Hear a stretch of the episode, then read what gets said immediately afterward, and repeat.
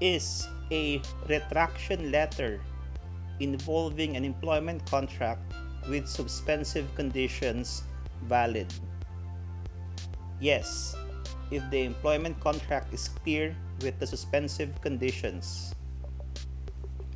In the case of Sagun versus ANZ Global Services and Operations Manila, decided in 2016, an applicant signed an employment contract with suspensive conditions stating that the employment is conditioned on the company's satisfaction with the results of his pre employment requirements, particularly on background checks. On his scheduled first day of work, he tendered a resignation letter to prove that he has resigned from his previous employer and submitted a copy thereof to the company as part of the pre employment requirements. On the same day, the company tendered him a retraction letter after finding inconsistencies with his last two employer. The retraction basically stated that the job offer was being uh, rescinded or withdrawn. Held. The decision of the Supreme Court in that case was that the employment contract was uh, perfected However, it was not effective. Well, there was already a perfected contract of employment when the complainant signed the company's employment offer and agreed to the terms and conditions that were embodied therein. It was nonetheless subjected to several conditions before he may be deemed an employee of the company. Among those conditions for employment was the satisfactory completion of any checks. Example, background, bankruptcy, sanctions, and reference checks that may be required by ANZ.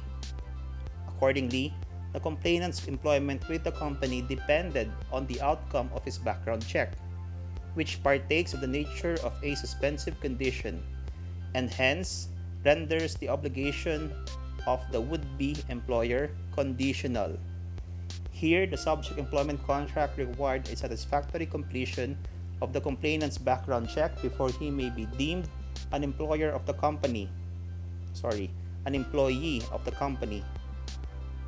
Considering, however, that the complainant failed to explain the discrepancies in his declared information and documents that were required from him relative to his work experience at Siemens, namely that he was only a level 1 and not a level 2 technical support representative that conducts troubleshooting for both computer hardware and software problems, and that he was found to have been terminated for cause and not merely resigned from his post that rendered his background check unsatisfactory.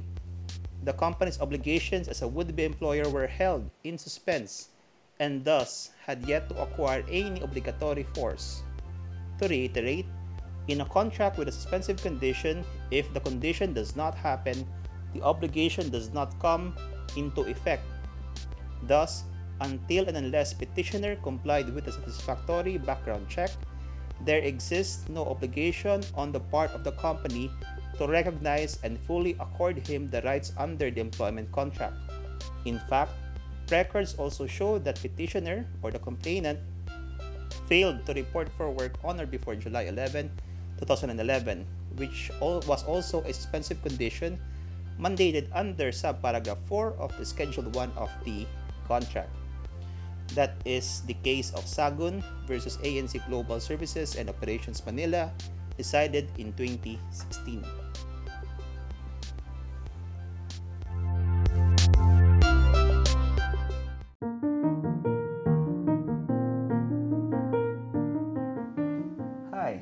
Jake Del Puerto. Thank you for listening to this podcast episode. If you have any feedback, feel free to send us an email via info at laborlaw.ph.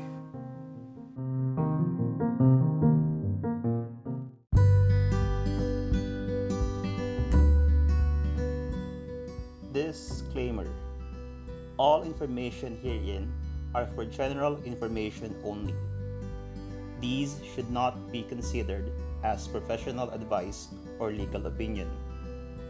please consult with a professional for your specific concerns. If comments are made, they are the opinion of the speaker only. These do not reflect any organization that he may be connected or affiliated with.